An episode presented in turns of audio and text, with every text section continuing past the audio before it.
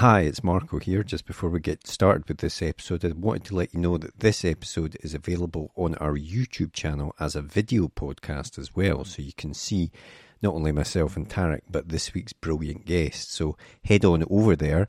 We've put a link in the podcast description and you can watch this episode as well as listen to it. So why not do that and uh, give us a follow while you're there? That would be great. But now we'll get straight into the episode.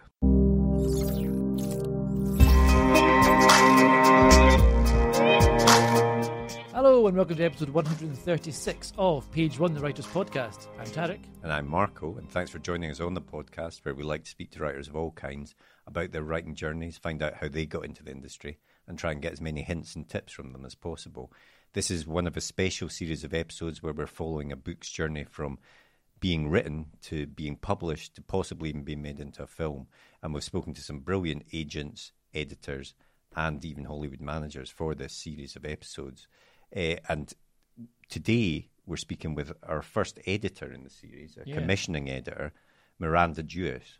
Yeah, this is quite exciting. So we're moving away from the agents now and we're looking into what happens after your book's been picked up by an agent. How does it get picked up by a publisher? What's the process there? What do they look for when they're looking at these manuscripts where you're talking about going to auctions?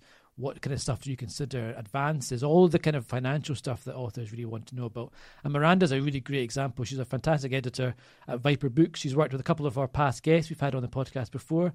Janice Hallett with The Appeal and Catriona Ward with Last House on Needless Street. So some really big names in the crime and horror genre.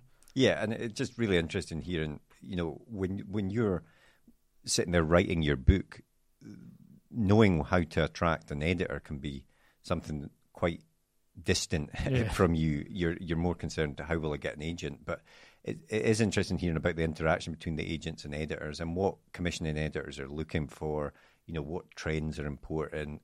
Uh, what sort of stories they they are interested in. So hopefully this episode is of interest as it was to me, uh, and we'll get straight into the interview with Miranda now. So on with the podcast. The blank page.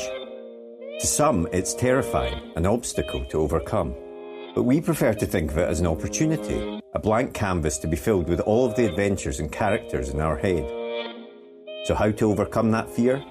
Well, we all know the best advice for a writer is write. Seriously, get words on the page and more will follow. But what about later, when you start trying to pull those threads of what you've written together? What about the character you wrote about way back at the start? Who was she again? What was she carrying? And where did she leave the MacGuffin that she now really needs in the third act? Think about all those top thrillers you like to read, or that amazing drama you just watched. What did they all have in common? Structure and planning.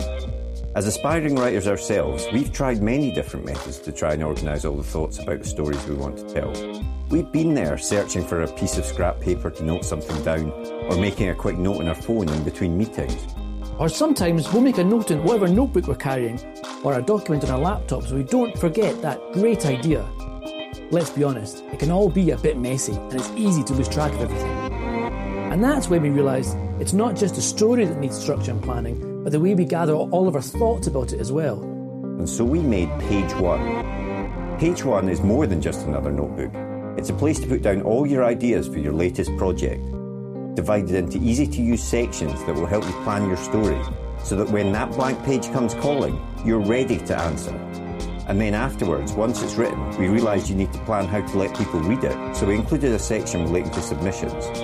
Each one is designed for one project, whether you want to write a book, screenplay, a comic, or any other kind of story. We truly believe that when you use it, it will help you get to the main event, writing your story. So we hope this helps. We can't wait to read what you come up with. And remember, every story starts with page one.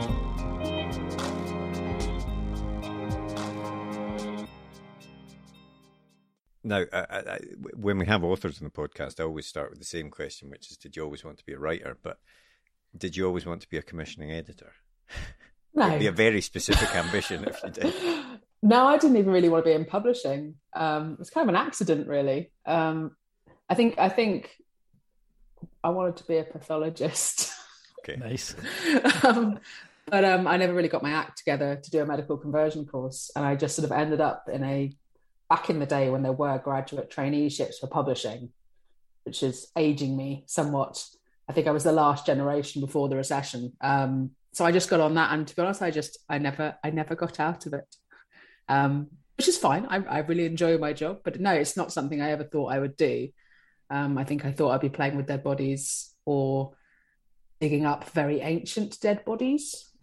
Nice. Yeah, I wanted to be a CSI agent based on watching CSI, and then you find out it's nothing like that at all in real life, and it's actually quite boring. No, no, it's. I mean, I did. I did. Instead. I mean, Terry, you're showing how young you are there as well, which is depressing. But, yeah. yeah. uh, but what what was it that made you want to? Uh, what, what what drew you away from anthropology then into like um, writing world? Well, I mean, apart, apart from accidentally ending up in publishing, I mean, I, I started in military history publishing, which I loved. Um, and I kind of ended up in fiction, I suppose, by accident. Um, I ended up in crime and thrillers because that's that's the that's the area of, of fiction I've always read for pleasure. Um, I think I think I've mentioned on another podcast that I didn't see my dad very much because he worked very late, but when I did see him, it was normally he would come uh, when I was having my bath and he would sit and he would read Sherlock Holmes stories to me in the bath. Um, and he started with The Speckled Band when I was four, which made me terrified of bell pulls and like snakes coming down, uh, which that snake cannot do. That snake cannot come down vertically. It's, it's an anatomical impossibility, but I didn't know that at the time. Um, so I suppose crime has just been, it's I think it's very difficult in publishing to publish books in a genre you don't like or that you're not automatically drawn to. And I've done lots of different genres and I've enjoyed a lot of them and they've kind of opened up new areas to me. But I know that if I can only take one book with me on a holiday, it's, it's going to be a book with a dead body in it. And and you did this graduate traineeship um, that you said. I mean, what did that actually involve on a day to day basis? I mean, I suppose a lot of grunt work, really. But also, I was started at a very small um, publishing house in Gloucestershire, and they really kind of throw you in at the deep end. So, on sort of the third day, they were having me input corrections directly into the final layouts of a book. Um, and at this point, I did not know the difference between a hyphen and an em rule and an en rule. Had no idea. So I did a find replace and every single hyphen in the book turned into an en rule. and then I had to spend days going back through it and correcting every single hyphen and en rule in this book about the logistics on the Western Front. Um, so that's that definitely haunts my nightmares.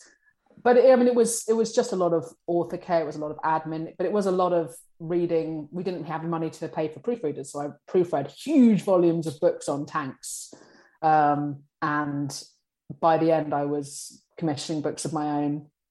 Again, a lot of books about tanks um, and the AK 47, which is my favorite automatic firearm. and, and how did you then work your way to Viper, which is where you're at just now? Yes. Um, well, after I um, I moved to London because in publishing, if you want to, uh, you basically have to be in London. At least in those days. Now it's a lot more a lot more spread out, which is great. But in those days, essentially, if you wanted to be in mainstream commercial publishing, it was London and I went to work for Titan, um, which is known for its comics at the time. It was quite a small fiction department, um, but it grew. And I was doing uh, science fiction and fantasy and a lot of very big movie tie in books. Um, that's a large part of their list, and um, film tie in books. So if you want to read a film tie in book for Grimm or um, oh God, anything really, Blacklist, Star Wars, then they will be publishing it. Um, and they also did some crime, and they did more crime after I arrived because I enjoyed it so much. I did a lot of uh, new Sherlock Holmes novels and a lot of general commercial crime for supermarkets. Um, but then I went on maternity leave with my daughter, and while I was on leave, this senior commissioning editor job at Serpent's Tail came up. Serpent's Tail is the literary fiction imprint of Profile Books, which is a large independent publisher, and yeah, I, they wanted someone to do crime and thrillers in the Serpent's Tail list, and I went and and got the job. And then quite soon after I arrived, I told them this wasn't going to work, and they had to do a new imprint. um, because the Serpent's Tail list is is very um, sort of rightly lauded as being a real home for literary fiction, new sort of transgressive fiction, very sort of avant-garde memoir. Um, but they wanted me to to buy commercial crime, and the, the, readership is just too different. If you're talking on Twitter to a group of people who want um, you know, the Essex Serpent, they're not the same market as the person who's going to buy the new commercial thriller. It doesn't yeah. it doesn't it doesn't work. Um, and I was lucky. They they went okay. um, I was going to say because obviously Viper is is very new. It's like November 2019 launch. So yes. I mean, what was that like heading that up and, and, and getting a chance to kind of launch your own imprint from the from the scratch from the start even? I mean, I think I don't think I'll get to do that again. I think that was that was my one new imprint probably in my career, um, which I'm fine with. To be honest, it's quite stressful. um, I mean, it was it was November 19. It was it was lovely. You know, we had a nice party. It was all very exciting, and also because, in a sense, there wasn't a huge amount of pressure because the sort of ethos of profile was that you know we will support you to build it, and if it doesn't make a lot of money, uh, or even if it makes a loss, probably they would have been like, well, it needs time. These things need time to grow. Um, but then, of course, we published our first book just as everybody went into lockdown, um, and that that was a bit worrying. But actually, it it seemed to have turned out rather well. Yeah. in yeah. the end. We'll, we'll, yeah, we'll get on to how well it's turned out uh, later on. But I mean, uh, in your role then as a as a sort of day to day job, what what are you doing now in your day job? Well, in my day job, in normal times or my day mm. job right now coming back from maternity leave? In, no, in normal, normal times. Normal no, times. Yeah, yeah. Um, well, my principal role is to acquire new books and to edit the ones I have. Um, so acquiring is being sent manuscripts 99% of the time from agents, which obviously serves as a kind of a funneling process for the, the manuscripts with the most potential. Um, so they, they, you know, we, we can get a get 50 50, 100 a, a, week sometimes in the busy periods, especially around book fairs. And sometimes it's quite quiet. Um, and I can't possibly read any of those. Um, so having an agent who p- pitches your books well and also sends them to the right people. There are agents who will send you, you know, 10 books a, a, a month mm-hmm. of all different areas of the genre, or even not in anywhere near your genre because they haven't bothered to really learn what editors like what. And then there are some agents who you get one thing from a year so you know this is worth reading so that kind of hierarchy of what to read um, is kind of based on who the agent is um, it's based on the pitch which again feeds into how good the agent is um, i mean often i won't read things because the picture is almost identical to something i already have and it's nothing against the book it's just i have quite a intentionally limited list so that everybody gets their own space, I suppose. Yeah. Um, and I've I've read many manuscripts that I thought were excellent, and I've said no purely because. And then I go on and see them published elsewhere, and I'm very pleased. But I just know that I couldn't I couldn't give them the space they needed. So that's quite a large part of my job. Um, I think that's probably certainly the part people think I do most of. Um, but then actually probably more is is line editing manuscripts. Um, and I think every publisher has a different way of of doing that. Um, for me, it's buying a book, reading it, sending an author away with pages of notes to rewrite it on their own. then they'll send it back and I'll read it again. Um, it may be that then I go straight into line editing, or they may have to have it again to do rewrites. Um, and then sort of we work on it together. And only when we're both very happy with it will it pass the managing editor who will do arrange copy editing and arrange, you know, proof proofreading and things like that. But um, the actual process of my part of the editing, editing can often take between back and forth several months. It really depends what stage the book is at. And then when you've so you, when you've received a book from an agent, um, what, what do you what was it you look for? You know, and, and because you've got obviously you say you go on to do line edits, so what kind of how how, how much level of polish do you expect there to be? How much work do you look for, and how do you know what needs fixed and how to fix it? I don't always. Sometimes you read a book and you like the voice and you like what's going on, but there's just big flaws in the in the plot or the logic of how the story fits together. And sometimes you think, oh, I can see exactly what that needs. And my experience, nine times out of ten, if I say that, they then go somewhere else with like HarperCollins with my ideas, which has happened three times. Um, so I have to be careful now. Um, but sometimes you just I I this is not something I know how to fix. Um, so and it's not worth you know the the the money I can make is probably not worth the time I would spend to turn this into a book which is just about okay. Um, but I essentially, I suppose I look for a degree of polish. It's always worrying if a book comes riven with typos because that also that means a the author does a lot of typos, but also the agent mm. doesn't care enough to run that through their processes to fix it.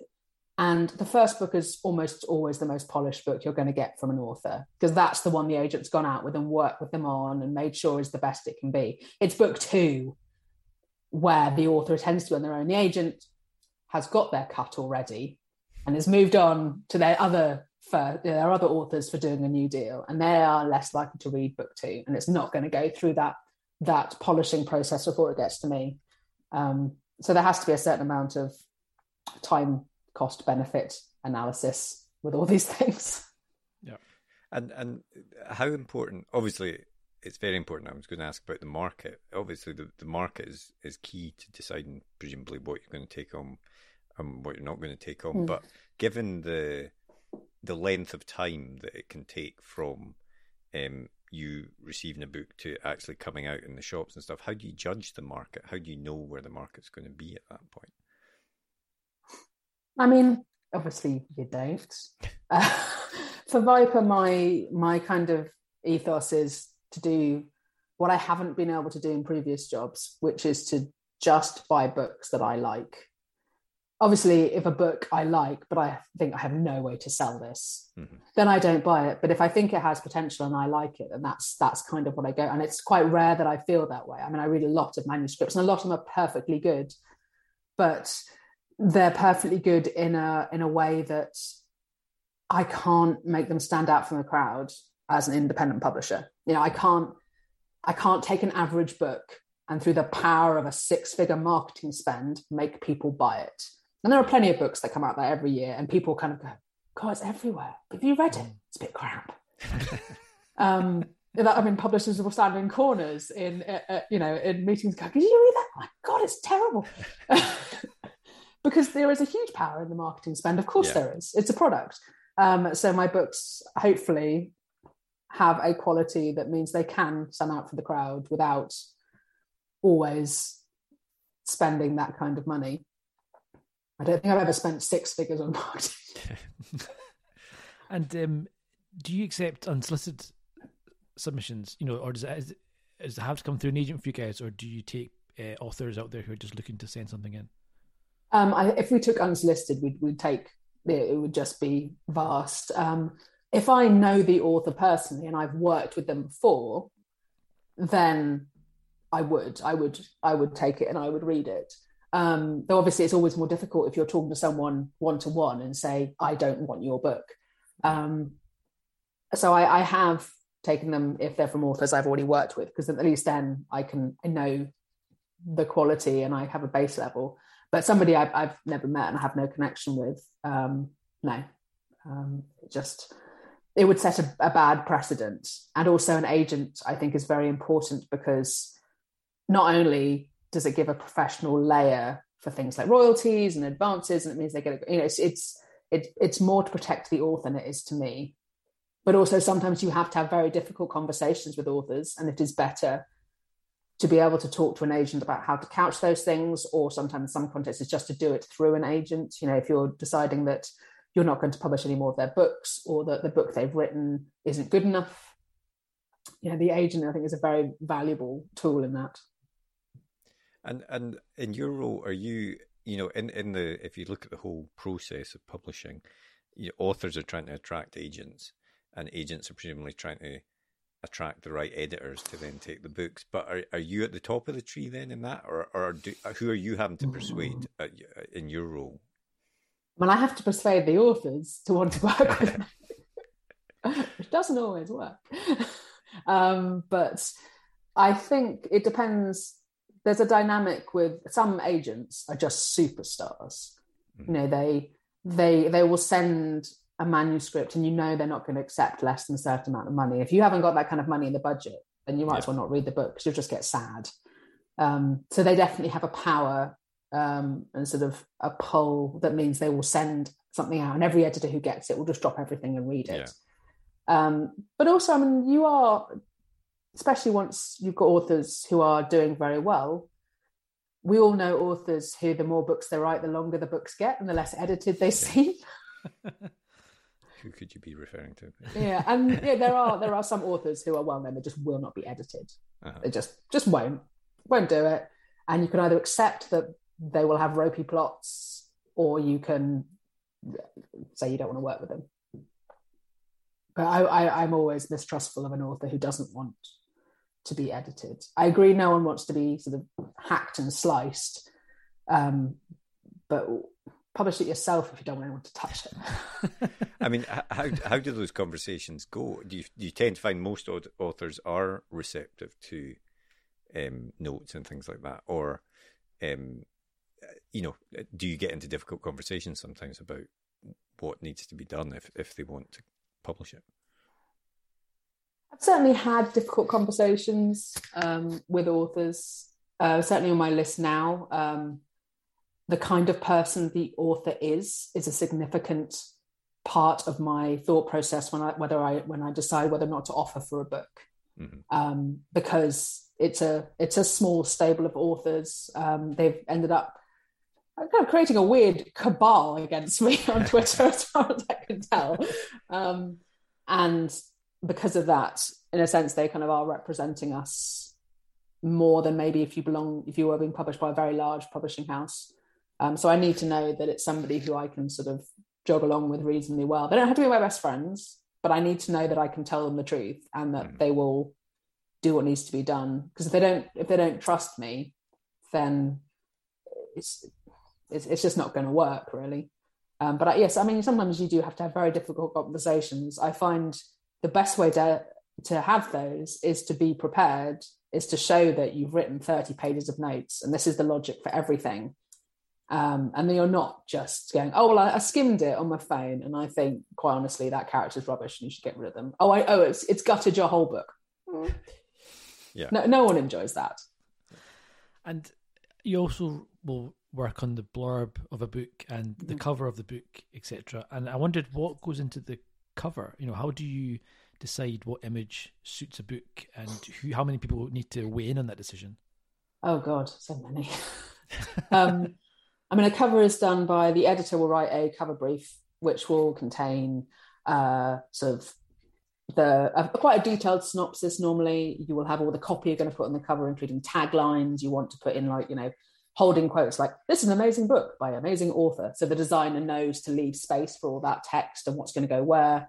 Um, and you will also tell them who the target market is, who the primary retailers are going to be. Is this more a supermarket book? Is this more a Waterstones front table book?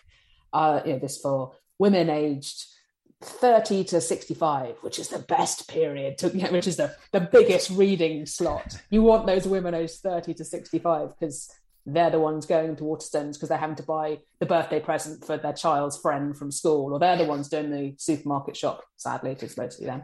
Um, so yeah, you want you want that particular market, um, and then you will provide comp titles. So you will go on Amazon and you will find a book that's similar to the book you have, and then you will go, people also bought, and you will end up in a Amazon spiral of doom, finding competing titles so that the designer can get a flavor. You know, what kind of fonts is this a serif or a sans serif kind of book? Is it bold colors? Is it muted? Is it uh, you know a drawn cover, or is it photoreal, or is it just text, um, or whatever? So you give them as much information as, as they can, some designers don't mind if you steer them quite actively. Some of them are like, leave me, leave me with the words, and I shall, pre- I shall present you with something.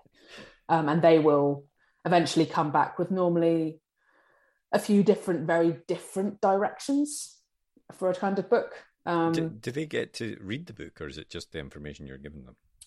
It depends. I mean, there's always the option if, if the book manuscript is available yeah. and they want to read it, we will always make it available to them uh, sometimes I'm promised with covers, you're you're often working. Um, I mean, we're currently working on March 2023 right now.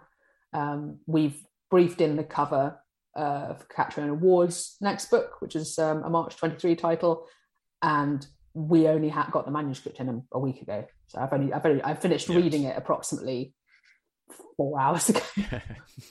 um, so we couldn't give them anything. We had a detailed outline, um, which we gave to the gave to the designer, um, but we were kind of just going on vibes and hand waving, really. Um, but then once we have lots of directions, that will go to a covers meeting, and everybody will have opinions. So head of marketing, head of sales, head of export, because export and UK sales obviously have very different tastes a lot of the time, um, and uh, head of publicity, uh, head of edit- you know head of editorial, um, and we'll all have strong opinions, and invariably uh, sales will just shake their head and go, "Does it look like a crime book?" And marketing will go, "Bigger type," and publicity will go, "Can we have a bigger shout line?" And editorial will go, "Well, actually, that that's the wrong kind of dog." The dog in the book is a Labrador, and that's a Retriever. It doesn't matter. No one will care. I'm just saying, and you just go round and round in circles until you eventually um, I mean, personally, I am generally happy to bow to marketing and sales because, quite frankly, it doesn't matter how beautiful the cover is. If sales say, "I can't," this yeah. book doesn't it doesn't doesn't match the insides, and I can't sell it. Does the does the author have any input into that at all? He, they should. Um, I our process is that when we have a cover that in house we are happy with, we will send it to the author. Um, and normally, if we've done our job, the author will go, That's great. That is the essence of my book. Thank you. Um, a couple of times I've had authors come back and go, I really hate it. I'm sorry. I don't like it. And both times that's happened to me, they were absolutely right, and I didn't like it either. And it gave me an excuse to go back to back to the meeting and go, it's all wrong. It's all wrong. the author hates it. They don't um, have right of refusal for our contracts. Some publishing houses do. The authors are able to veto a cover. Um, ours don't because, with the best will in the world, an author is good at writing books. They do not know yeah. what will get into Tesco. Um, and in a year's time, when they get their royalty statement, they'll want it to go into Tesco. um, but I would always listen. To, and often the authors have good points. They'll go, "Oh, well, I like it, but actually, I don't know about that color." and we'll take it back. And, the, and often, often just means the designer will do three versions with different colors, and the author will go, "Oh no, you were right. That first color was great." or we'll go, "Oh, the author's right. That color is better." Yeah. Um, so it should be a it should be a, a a a decision for everybody. But I would say in the end, if sales think they can't flog it, then that's banned then you should do what yeah. you should do what the head of sales says. well, then, I mean, I mean that kind of comes on to marketing because that's a massive part of the book, and I'd imagine leading up to the launch of a book is the biggest kind of push. But ideally, throughout the book's life, there's going to be some element of marketing. And how do you decide what the strategy is for a book? How do you decide where to allocate the funds? Whether it's a kind of billboard for some books or it's a push in a magazine somewhere else. So how does that work? Well, I can't. I can't um, speak to the the marvels that the marketing department do with any great um, knowledge. I can just watch what they do and um, be pleased. Um, but obviously, different books have different readerships. So, say our our got a book in front of me. What is it? It's the appeal. There we go. The appeal. Um, oh yeah, because I was reading her third book and I was trying to remind myself what hellish formatting I did in this book. Um, but this book, um, because it had a not a cozy, it's being called cozy. It's not particularly cozy. It's more, I think of it as bloodless brain box crime. But it has that puzzle aspect. So a lot of the marketing went towards uh, the Sunday Times Times readership, people who like crosswords. Um, that generation went on Facebook advertising because, you know, that's where they live. Um, so it's kind of knowing it's more about who the readership is yep. um, to where to where you funnel your marketing. Um, I suppose it really depends. I mean, there are some books where we do a lot more on, say, Instagram. Uh, that may be because the book itself is very Instagrammable. It may be because the readership is younger, or it may be because the author has a very strong Instagram presence. So they will always look at the author and where they are and on what platforms and what they can do to kind of judge where their budget is best spent. Is there is there an onus though on authors these days to market the books perhaps more than they could have done previously because of the existence of social media and, and how big it is and stuff like that? I think so. I think it's seen as free. I mean, it's not free because an author's time is not free. Mm-hmm. No one's time is free. Um, but there's definitely more. I mean, I like all my authors to be on Twitter.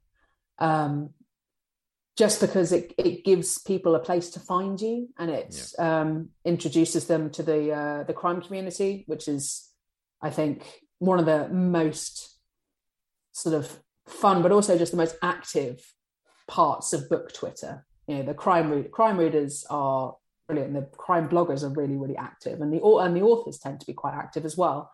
Um, so just the more people you know in the community, the more likely you are to go to conventions, the more likely you are to people to see you, to buy your books, to buy book three because they saw you reading at a panel and then they go and buy the backlist. I don't know really how much concrete income that will generate because essentially, if you get a, a spread in the Times Saturday magazine, that is going to do far more than yeah. years of doing conventions. Yeah. Um, but I think it gives them, I understand that writing is a lonely occupation and it's nice to make friends. and if you keep to that very small part of book Twitter, you can make nice friends. Twitter's a lovely place if you don't mm. go beyond the beyond the small walls of uh, yeah yeah. Um, and and okay, so once the books come out, then uh, obviously the hope is that it will sell well and will reach a big audience. But how do you judge um, whether a book is successful or not. Is it purely about the earning of the advance, or would you consider a book with poor sales but a strong critical response um, as a success? Hmm. I think it depends on the genre. Say in literary fiction, mm-hmm. something getting a really strong critical response, and if it doesn't really make any money, I think that's more accepting on the basis that the more books they do, the more they will grow. You're building, and their backlist will be evergreen essentially. Um, personally, I consider a book successful if it um, makes a decent profit overall. Um, you know, it's more. It's kind of like a, a profit loss ratio. There's not an absolute. This book, every book, if a book doesn't sell ten thousand copies, then it's failed. If I paid thirty thousand pounds for a book and it sells ten thousand copies, I'm pissed if I paid five thousand pounds and it sold ten thousand copies, I am very happy because it's all it's all about relative the relative profit yeah. for me. Yeah. Um, but also, I think it, there's often often a lot of pressure. The idea that that every book has to make money immediately. Every author has to make money on their first book. Yeah. Um, and which which is nonsense, really. If you think an author is a really good writer eventually they will probably become profitable um, unless they're writing in a very very tiny part of the market. And also it's kind of your job to do so. You know if an author's not really selling in hardback and you're wasting this money on printing very expensive hardbacks then you're just maybe you're publishing them wrong. Maybe you need to be doing going straight to b format but you also need to be upping your spend online to get the digital sales. You know everyone you know maybe their readership don't want it in hardback um, so there's there's a certain amount of responsibility for publishers, obviously. Um, but I mean, say our author Cat Ward, she did two books with another publisher. Uh, she says she was in negative sales. I don't, I don't know if that's true, um, but We're she's done the book. but she's done very well for us with our with her third book. And the first two books are really good. There's no lot, you know, those books should have sold really well. Um, but if nobody wanted her third book, then nobody would have had them. Um, you know, you, sometimes you just have to trust, you know, with your wizened little publishing heart that eventually a really good author will find their audience, and you just have to wait. Yeah, well, well I mean, that's an interesting. Um, like, we don't need to focus on on Cat too much, but you know, there's someone that hasn't uh, sold well with the first two books, but they were good books what was it that, that made you think, right, I, I want to try and try and back her and make a success out of this? I mean, I, I don't, in a sense, I, it was partly because just the book was so fantastic and I hadn't read anything like it. And that was kind of my, what I wanted Viper to be. I wanted it to be commercial, but I also wanted to have books that were just a little bit different so they could stand out. And that book, you know, it starts with a talking cat. It definitely stands out. yeah. Um, but also I thought that because it had such a good pitch, and by the end, people would go, oh, and you can you, if you if you then get to the end of the book and you start you read it again and you read it all the way through, knowing what you know at the end, it's just such an enjoyable experience. And I know this having read it like five, six times um, through the various editorial bits. Um, so I think I thought it was had a really good potential for marketing. And the kind of and our marketing was essentially, you can't we can't say anything about this book. You just have to read it, and you don't get that many many chances to go with a you just have to read it pitch because people go, I did, it was a bit shit. You, know, you have to you have to hold your fire on that. So good, yeah. you've got to read it pitch. Um, but also, I knew that Kat had a lot of connections in the in, uh, in the author world. You know, lots of authors thought she was great because she was great, and I thought that if we started early enough, we did proofs far earlier than necessary we had authors very kindly reading the Word document, not even proofs. You know, they gave up the time, they read a Word document on their phones. And which meant that we had quotes to put on the proof. So before right. authors even got the proof, you know, we had Joe Hill, we had Joanne Harris, we had all these people who would, so it kind of made it, the buzz started very, yeah. very early. And that was the only way we could really make that book work was to create such a buzz that people would buy a book with a talking cat that we couldn't tell them anything about. And then Stephen King got on the bandwagon, which, to be honest, I mean, that helped. I mean, there must be so many stuff like that where you don't, yeah, you don't have any control over it, but it just kind of eh, serendipity happens. It gets in front of the right person, the right time, and you get a line from them, and you think this is just everything's aligning now for this book, and you can just kind of push. Well, that one, I kind of I went into the office in the middle of lockdown and like hand printed out the books, and then our office manager went like round the corner and had them hand two of them hand bound, one for Stephen King and one for Joe Hill, and then we like FedEx them to the states. it was um, it was a little stressful. um, yeah, but uh, thanks to lovely Gillian who uh, arranged that because uh, she is she is the reason we got that quote.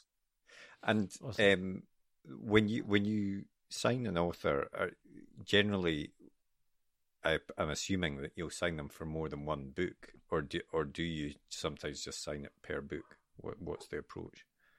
I prefer to sign up for two, um, at least, um, because otherwise you're not.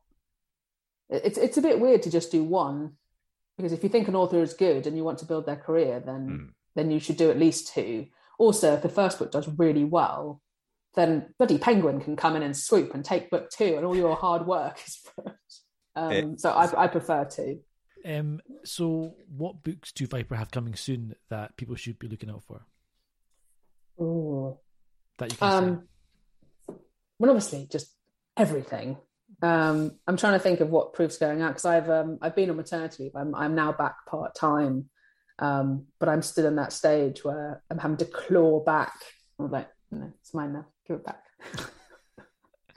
um, but I think people will be quite excited by uh, Guy Morpuss's second book, which is in September this year, Black Lake Manor, um, which is kind of an Agatha Christie like closed room in a murder mystery house in the middle of nowhere. Um, except uh, people can rewind time. So your detective will solve the solve the murder, and then somebody rewinds time, and they have to do it all over again, but they get a different solution, which is the right one.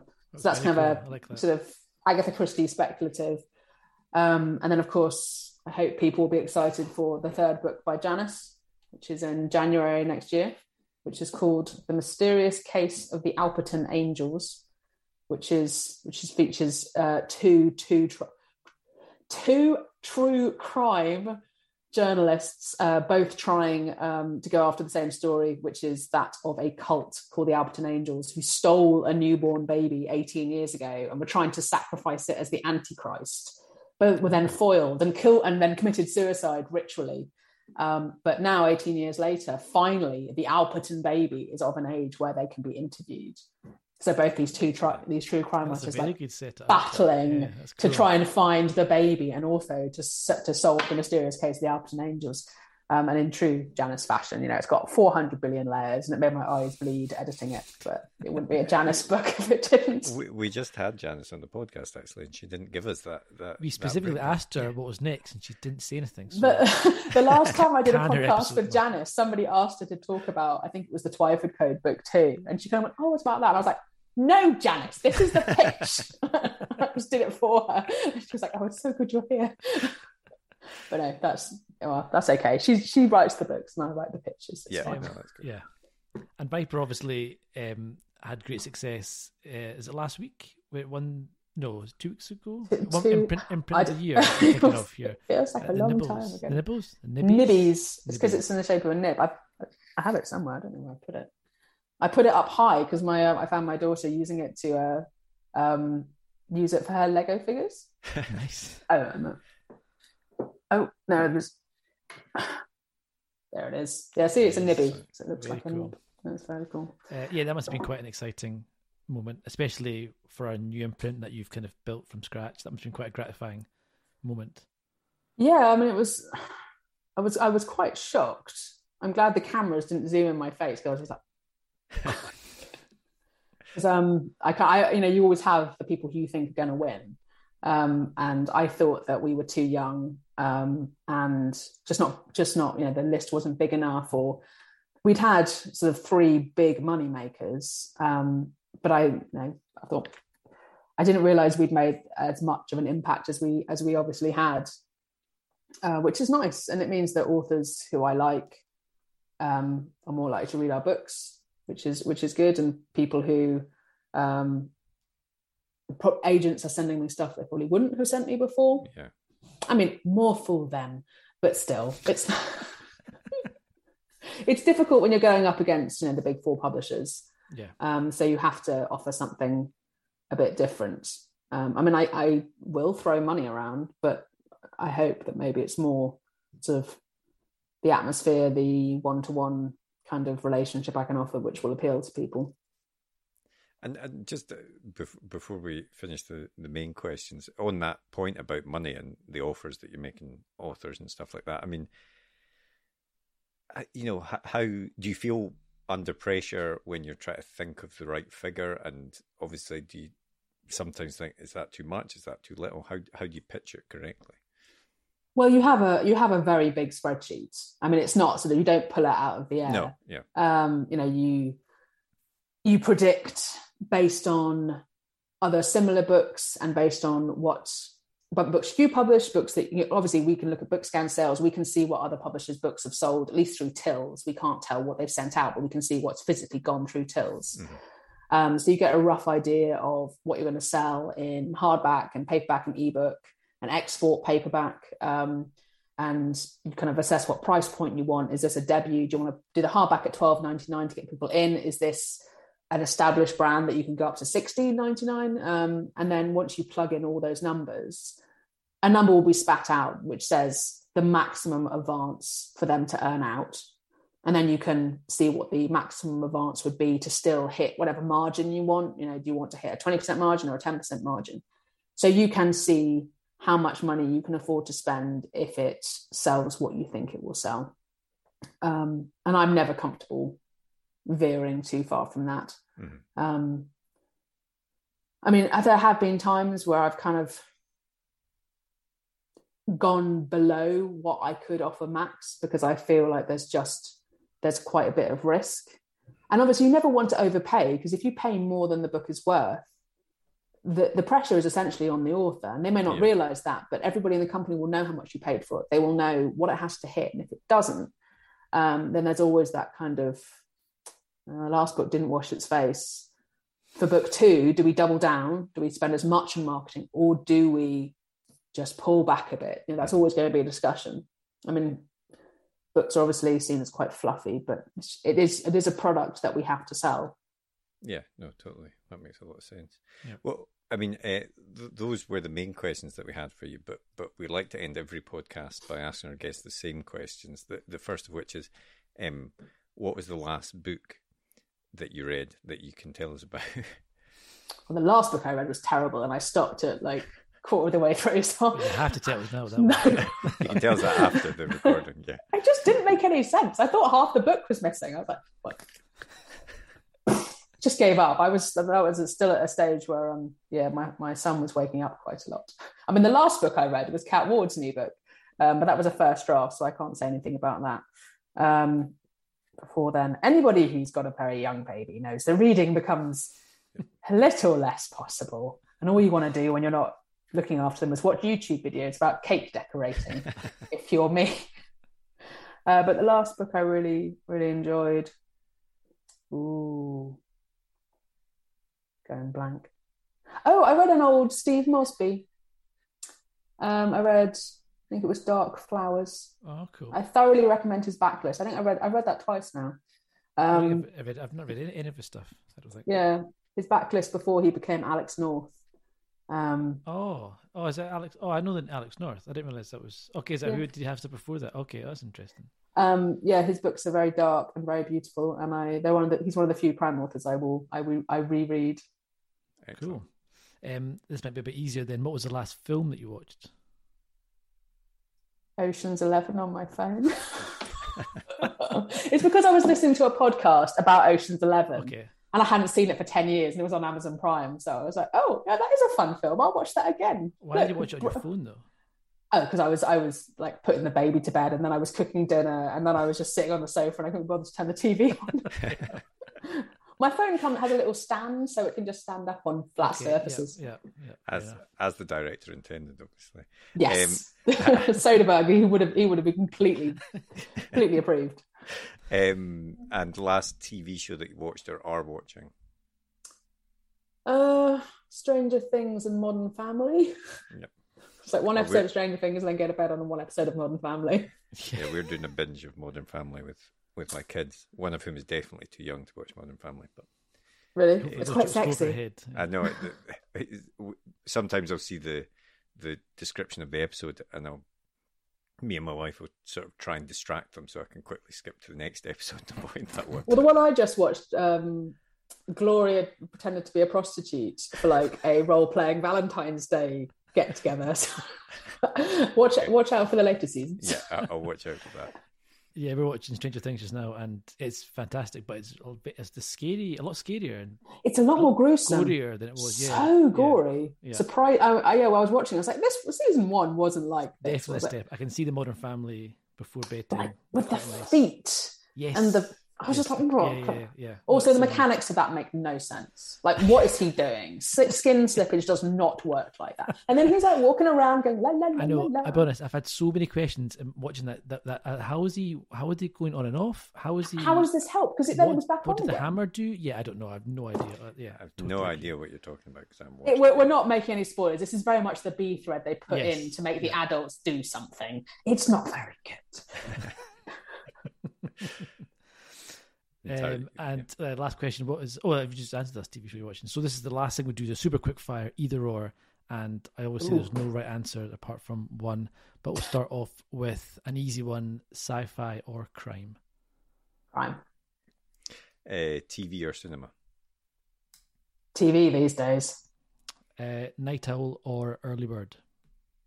We, natural night owl forced to be early bird by infants. Uh, fancy restaurant or takeaway? No, I don't get to do much of either. Fancy restaurant. Nice. And the last one: real book or ebook. Real book. Ebook. No, real book. Real Oh, I book. thought you said ebook. Damn. No, the thing is, ebook, Kindle is for work. I read submissions on my Kindle. Oh, I, I, see, read okay. real books, which are for pleasure, and I can't mix them because if I pick up my Kindle, I'll start working. So what you're Right. saying is they're both a winner in your eyes. They're both a winner, but they're very different. They're for very that. different I'll take that. things. That's a point each. That's a point each. That's fine. I can, But um, I can financially, ebooks because they cost 120 pounds to make, and then Amazon will just take a slice, but you don't have to print them or warehouse them. So So financially it's- speaking, Now ebook. you're giving. No, no, so- no. Ebook's a winner. That's fine. We'll Yeah. cut it out. Cut, cut, This cut is, the mics. this is one of the rare victories for Tarek in this quiz. I think that's Very four people now we've had. in the yeah, exactly. as a as a publisher, ebook, please. excellent. Yeah. Cool. Cool. Well, uh, thanks very much, Miranda. That was a lot of That was a lot of fun. Yeah, that was great.